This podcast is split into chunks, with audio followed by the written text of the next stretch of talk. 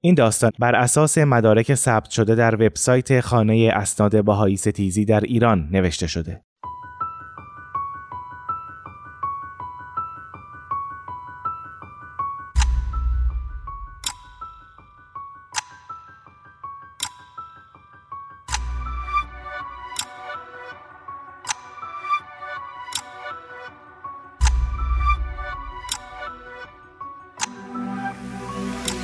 سودای ستیز روح تعلیم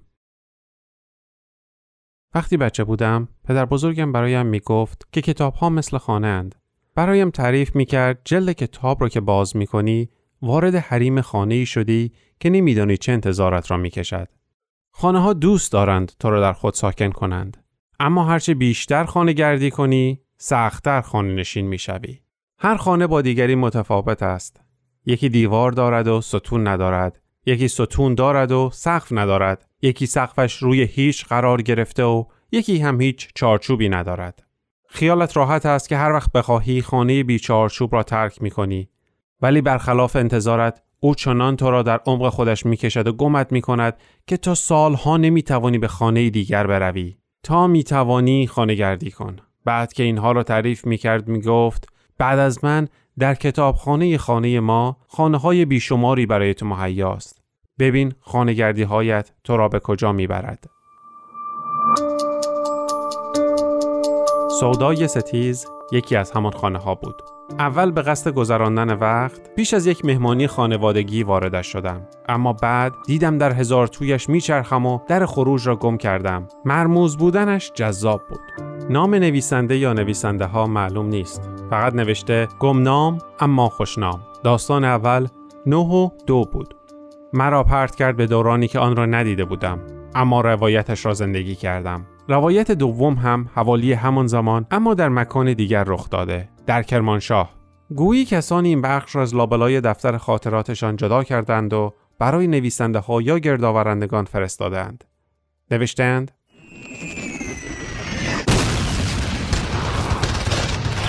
مدتی بود که به خاطر کار همسرم باید در کرمانشاه و شهرهای اطرافش زندگی می کردیم. جنگ آغاز شده بود و به خاطر حساسیت کار همسرم ما باید در کرمانشاه میماندیم و حتی گهگداری مکان زندگیمان را تغییر می‌دادیم. هنوز دو ماه به زمان تولد فرزندم مانده بود. اما آن روز فهمیدم که دیگر قرار نیست صبر کنم. همسرم در خانه نبود. با صدای فریادم همسایه ها که همیشه آماده کمک به یک زن غریبه بودند وارد خانه شدند. درد زیادی می کشیدم. از همان جلوی در بیمارستان آریا وقتی کارکنان همراهانم را دیدند که با عجله مرا از ماشین پیاده می کنند ویلچر را آماده کردند و به سرعت مرا به سمت اتاقم بردند. کلافه شده بودم. نمی‌دانستم دقیقا باید چه حسی داشته باشم.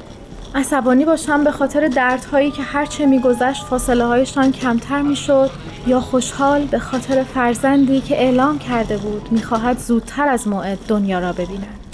درد به تدریج به اوج خودش رسیده بود که به ورودی اتاق رسیدیم از گوشه چشم شش تخت خالی دیدم که سه به سه دو طرف اتاق چیده شده بودند و درست بین این دو ردیف کنار پنجره یکی روی نردبان کوچکی داشت با گیره های پرده کج اتاق ور می‌رفت یعنی چه؟ چه وقت این کارهاست؟ حالا باید جلوی این آقا روی تخت دراز میکشیدم؟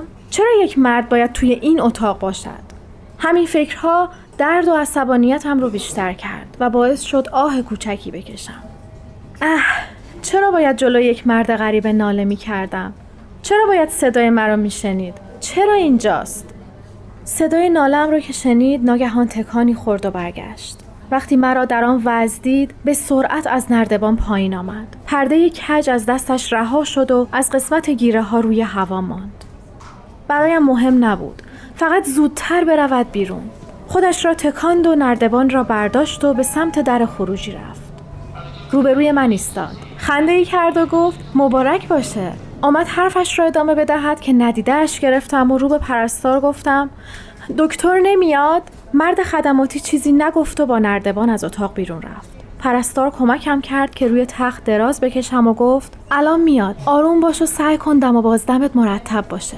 درد همه وجودم را گرفته بود. روی تخت دراز کشیده بودم و بیدلهوره ناله می کردم همسرم سراسیمه وارد اتاق شد. گفت بچه ها به من خبر دادن و من خودم رو رسوندم. چطوری؟ جوابش ناله های من بود. رو به پرستار کرد و گفت دکتر هست؟ پرستار گفت بله بله. صبر کنید ببینم کجا رفتن. تا دم در که رفت مرد خدماتی دوباره وارد اتاق شد.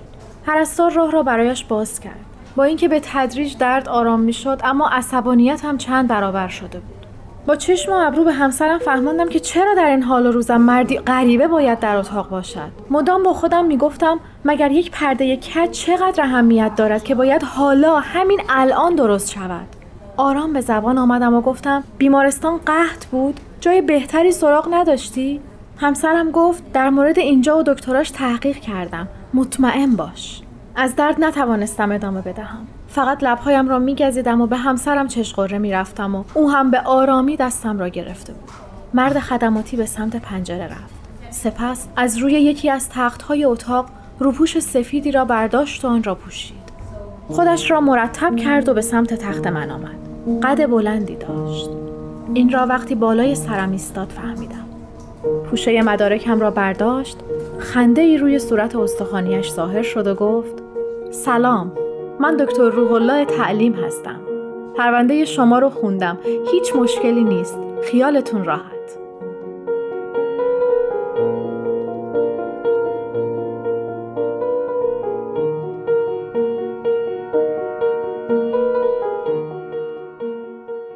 خونریزی ناگهانی داشتم. وقتی وارد بیمارستان آریا شدیم خواهرم که پرستار آنجاست از قبل دکتر تعلیم را خبر کرده بود. دکتر هم با ویزیتی کوتاه مرا به سرعت به اتاق عمل فرستاد.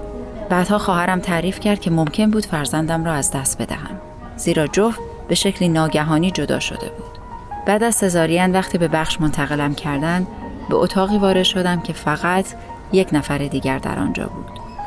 حوصله صحبت کردن نداشتم. خودم را به خواب زده بودم. ولی نوری که از بالای پرده کج شده به چشمم می‌زد نمیگذاشت واقعا بخوابم.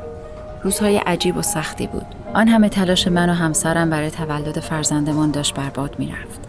نگران بودم اگر اتفاقی بیفتد خانواده شوهرم آن را از چشم من ببینند همه این دلشوراها را در خودم نگه داشته بودم و گاهی که پنهان کردنشان غیر ممکن بود اش هویدایشان می‌کرد. از میان آن همه سختی لبخند دکتر از یادم نمی رود. هرچه می‌شد با تبسمی بر لب می‌گفت مشکلی نیست خیالتون راحت. خیالم کمی راحت بود. خواهرم خیلی از دکتر تعلیم تعریف می‌کرد و معتقد بود در کل کرمانشاه به علم و اخلاقش احترام می‌گذارند اما من چیزهای دیگری هم شنیده بودم. برای همین هر دفعه دکتر را می‌دیدم با تعجب نگاهش می‌کردم. فکر کنم خانمی که روی تخت کناری من بستری بود متوجه نگاهم شده بود. وقتی از خواهرم در مورد سابقه دار بودن دکتر تعلیم پرسیدم قیافش کمی در هم شد. گفت کی اینا رو برات گفته؟ گفتم حرف میپیچه. چی کار کرده که با وسیقه 60 هزار تومنی آزادش کردن؟ گفت حدود دو سال پیش از طرف بنیاد مستضعفان کرمانشاه یکی به اسم پاک نژاد بعد از بارها تماس تلفنی با چندین پاسدار رفتن توی مطبش رو دستگیرش کردن. اون موقع بین همکارا خیلی این خبر پیچید. تعدادیمون جمع شدیم و وساطت کردیم و اووردیمش بیرون. گفتم جرمش چی بوده؟ گفت گویا به خاطر بهایی بودن دستگیر شده. حالا وسط جنگ بهایی بودن آدم ها اینقدر مهمه. اونم یه دکتر که می‌تونه کمک حال همه باشه. تا آن زمان نمی‌دانستم دکتر تعلیم بهایی است. در طی روزها و به تدریج به واسطه خواهرم با پرستارهای دیگر هم دوست شده بودم و روایت های بیشتری از دکتر تعلیم میشنیدم. یکیشان می‌گفت دکتر همیشه سر وقت میومد بیمارستان و سر وقتم توی مطبش حاضر بود. نظم عجیبی داشت. ما همیشه صحبت می‌کردیم که ممکنه چه اتفاقی بیفته تا دکتر نیاد بیمارستان. هر کی حدسی می‌زد. یه روز خبردار شدیم پای دکتر شکسته. همه گفتیم خب همینه. بالاخره دکتر چند روزی توی خونه استراحت می‌کنه.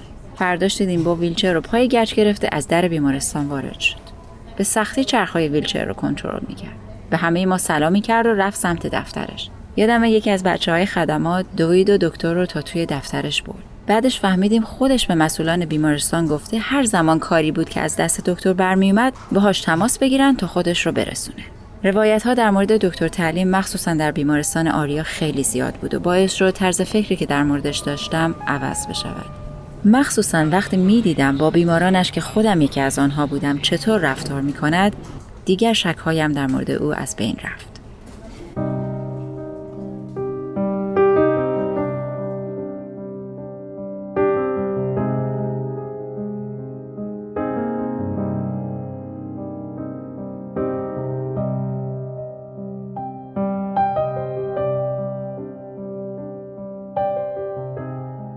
روح الله در تهران به دنیا آمد. سال 1316 در محله پامنار. من در دوران سربازی با او آشنا شدم. تخصصش را در رشته زنان و زایمان گرفته بود و به عنوان سپاهی بهداشت در خرم آباد خدمت می‌کرد. اگر همان وقت به من می‌گفتند که آینده برای او چه می‌خواهد امکان نداشت باور کنم. بعد از دوران خدمت من به شهرم کرمانشاه برگشتم و او هم به تهران. دورادور از هم خبر داشتیم. مطبی در تهران تأسیس کرده بود و من یکی دوباری در همان مطب دیدمش و با هم از قدیم ها گفتیم و خندیدیم. اما گویا راضی نبود. نه اینکه از کارش راضی نباشد نه بلکه او با فضا و شهر و روابط در تهران نمی ساخت دوست داشتم کاری برایش بکنم. با کمی تحقیق در کرمانشاه فهمیدم که این شهر نیازمند پزشک است و در آن میان حضور متخصص زنان بیش از همه ضروری است.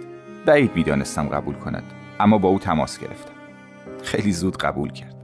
خوشحال بودم که چنین کسی با این تخصص و دانش قبول کرده تهران را رها کند و به شهری غریب بیاید. روح الله در جاهای مختلفی خدمت کرد. اول در خدمات درمانی ارتش کرمانشاه مشغول شد. بعد به بیمارستان تخصصی زنان یعنی بیمارستان معتزدی رفت. بیمارستانهای راه، محمد کرمانشاهی و دکتر پرندیان هم از تخصصش استفاده کردند. در سال 1351 در همان بیمارستان دکتر کرمانشاهی با یکی از همکاران ازدواج کرد. راستش علاوه بر این که از ازدواجش خوشحال بودم از اینکه در این شهر پابند شده راضی تر بودم. این را بارها با شوخی و خنده به او گفته بودم و او هم می‌گفت مگه قرار کجا برم که اینقدر نگرانی؟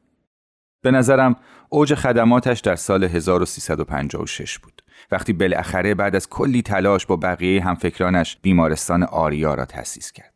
یکی از مجهزترین و مدرنترین بیمارستانهای ایران در آن زمان. خود روح الله به بخش زنان و زایمان این بیمارستان نظارت داشت و من فکر می کنم هنوز هم یکی از بهترین بخش های درمانی بیمارستانی در کرمانشاه است. کارهای عجیب و غریب زیاد می کرد. مثلا همین اواخر یعنی پیش از دستگیریش رفت تهران و حدود 20 عدد ویلشر برای معلولین کرمانشاه خرید. یا مثلا یک روز پای برگه حسابداری بیماری را با جمله کلا تصویه گردید امضا می کرد و بیمار مرخص می شد. همین کارهایش باعث شد که به تدریج میان همکاران و مردم به نیکی از او یاد شود. رفت و آمدمان با هم زیاد بود. پدر من از روحانیون مشهور کرمانشاه محسوب می شد و این سبب شد که قشر مذهبی کرمانشاه هم با روح الله آشنا شوند و به دلیل تخصص و محبوبیت و حجب و حیای او بسیاری از اعضای خانوادهشان از بیماران دکتر تعلیم بودند. اما همه این روابط حسنه پس از آذر 63 قطع شد.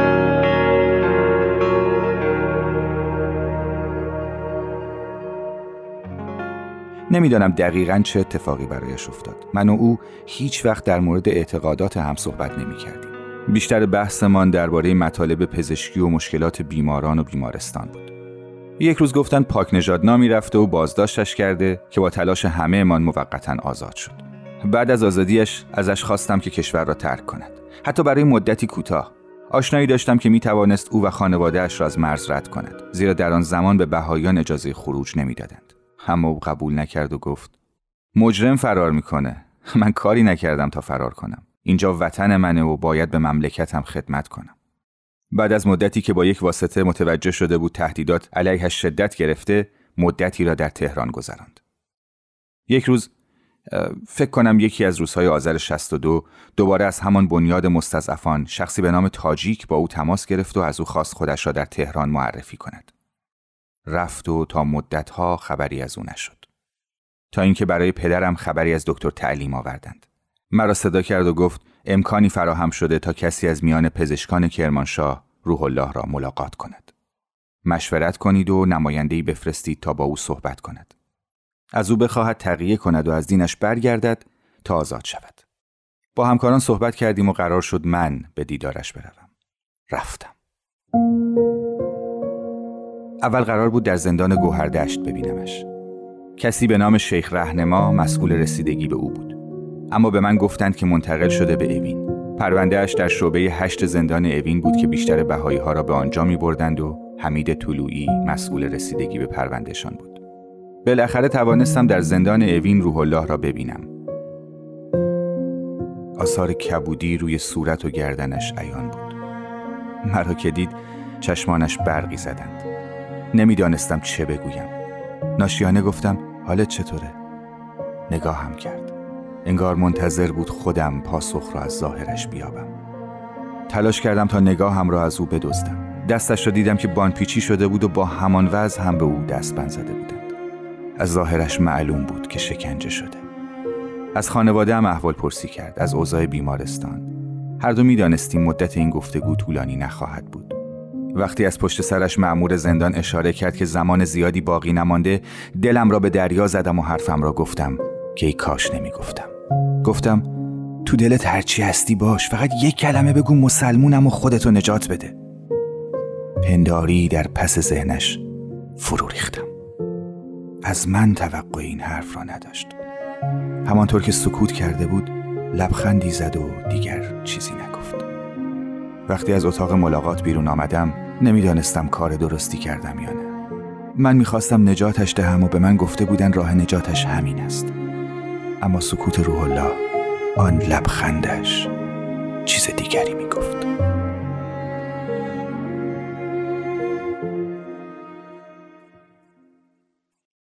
از دادگاهش بیخبر بودیم. از همه چیز بیخبر بودیم تا روزی که وسیعت نامه اش را دیدیم. آن بالا بعد از نام و مشخصاتش نوشته بود 18 آذر 1363 ساعت 6 بعد از ظهر. جمله از آن وسیعت نامه در ذهنم مانده. نوشته تا دقایقی چند برای همیشه با شماها خداحافظی می کنم و از همه شماها طلب آمرزش و عذرخواهی دارم. یعنی روح الله آن همه خاطره و خدمت در پس این چند کلمه و جمله پنهان شد و رفت. در میان همکاران قوقایی به راه افتاد. اما این بار به همه من گفتند سکوت کنید. پس از این واقعه هیچ کس حتی در همان بیمارستان آریا آشکارا حرفی نمی‌زد. اما همه من در دل ازادار بودیم. هنوز هم هستیم.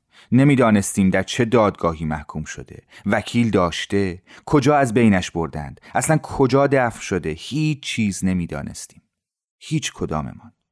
چطور می شود کسی را برد و شکنجه کرد و کشت و پیکرش را هم پس نداد و همه را به زور ساکت کرد؟ این داغها کی آرام می شوند؟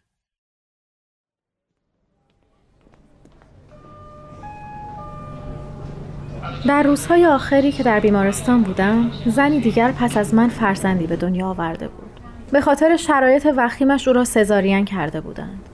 هر وقت دکتر تعلیم بالای سرش می آمد هم اتاقی من با بحت و حیرت نگاهش می کرد و من با خودم می گفتم لابد او هم دکتر را بالای نردبان دیده در میان یکی از رفت آمدهای پرستاران وقتی هر دومان تنها بودیم بی هوا بهش گفتم این دفعه داشته لوله شیر آب و درست می کرده یا چرخهای تخت تو متعجب به من نگاهی کرد و گفت چی؟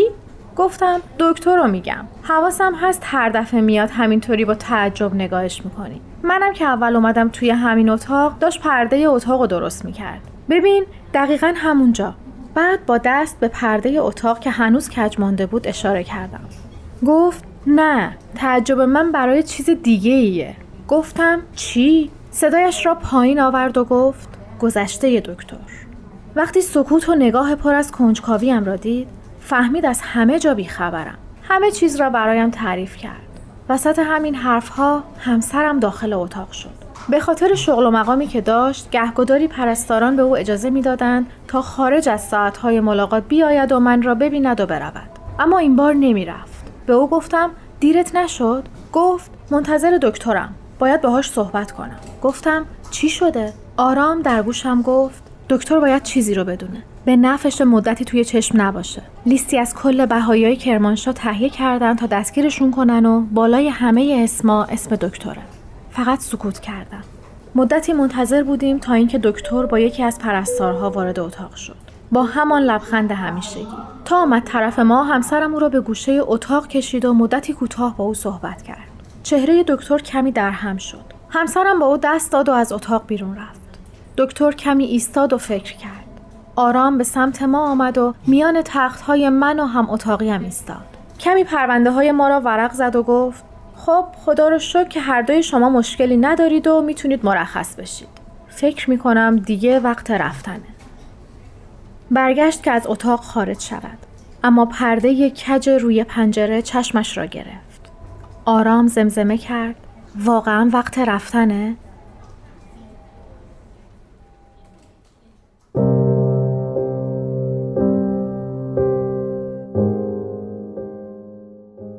بر دیوار اتاق دکتر روح الله تعلیم در خانه سودای ستیز نامش را نصب کردند. چند بار میخوانمش. سعی کرده به یاد همه اعضای خانواده و دوستان آشنایانش باشد. در چه حالی بود وقتی این کلمه ها را می نوشت در فکرش چه می گذشت آنکه رفته و به او گفته بنشین و وصیت نامت را بنویس که تا چند دقیقه دیگر ادامت می کنیم چه حسی داشته؟ الان در چه حال است؟ تصویر چهره دکتر تعلیم از ذهنش پاک شده یا در تمام این سالها به همان لحظه فکر می کند کاش باشد و او هم خاطرات دکتر تعلیم را به این اتاق اضافه کند. اگر آموزش طلبیدن دکتر روح الله تعلیم برای دوستش ماندگار است برای من آخرین جملهش به یاد ماندنی تر است. نوشته از شما دخترانم تقاضای محبت به مادرتان که بیش از هر کس او را دوست دارم می نمایم.